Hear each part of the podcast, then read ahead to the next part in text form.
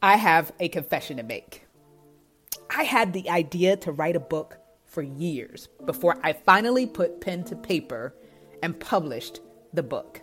So the big question is this How do people like me who battle doubt and insecurity push past their fears and publish a book? Well, that is the question, and this podcast is going to give you the answers. So join me as I bring you behind the scenes interviews and insights so that you can move forward and publish your book with boldness and courage. My name is Coach Tam, and this is Publishing Secrets. 2023 is the year to think big, to think bold, and to think outside of the box. This is the time to push boundaries take risks, and remove the limits. I want to challenge you to step up and go further than you ever have before, to think bigger than even you think you can. This is your chance to partner with God to create a future that is brighter and more exciting than you've ever imagined before. This is your pivot, your moment in history where you have an opportunity for real change and tangible progress. And the best part is you don't have to do it alone.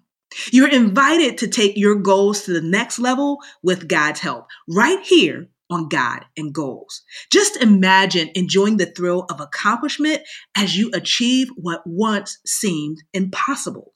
In this new series, we're going to give you the roadmap to 2023 and beyond. So join me, and here's what you'll learn.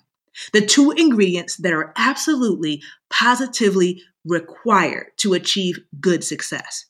The number one secret to staying on track to reach your goals. The eight words that will instantly shift your perspective when the going gets tough, and why it's okay to not have all the answers and how to find them. My friend, God puts desires in your heart for a reason. He wants you to reach them. So join me right here starting next week for God and goals. And until then, remember, with man, it's impossible, but with God, all things are possible. Well, I hope that you have enjoyed this week's episode of Publishing Secrets, where our mission is to inspire you to write, publish, and profit in a way that honors God. If this episode has been a blessing to you, go ahead and hit that subscribe button, then rate and review.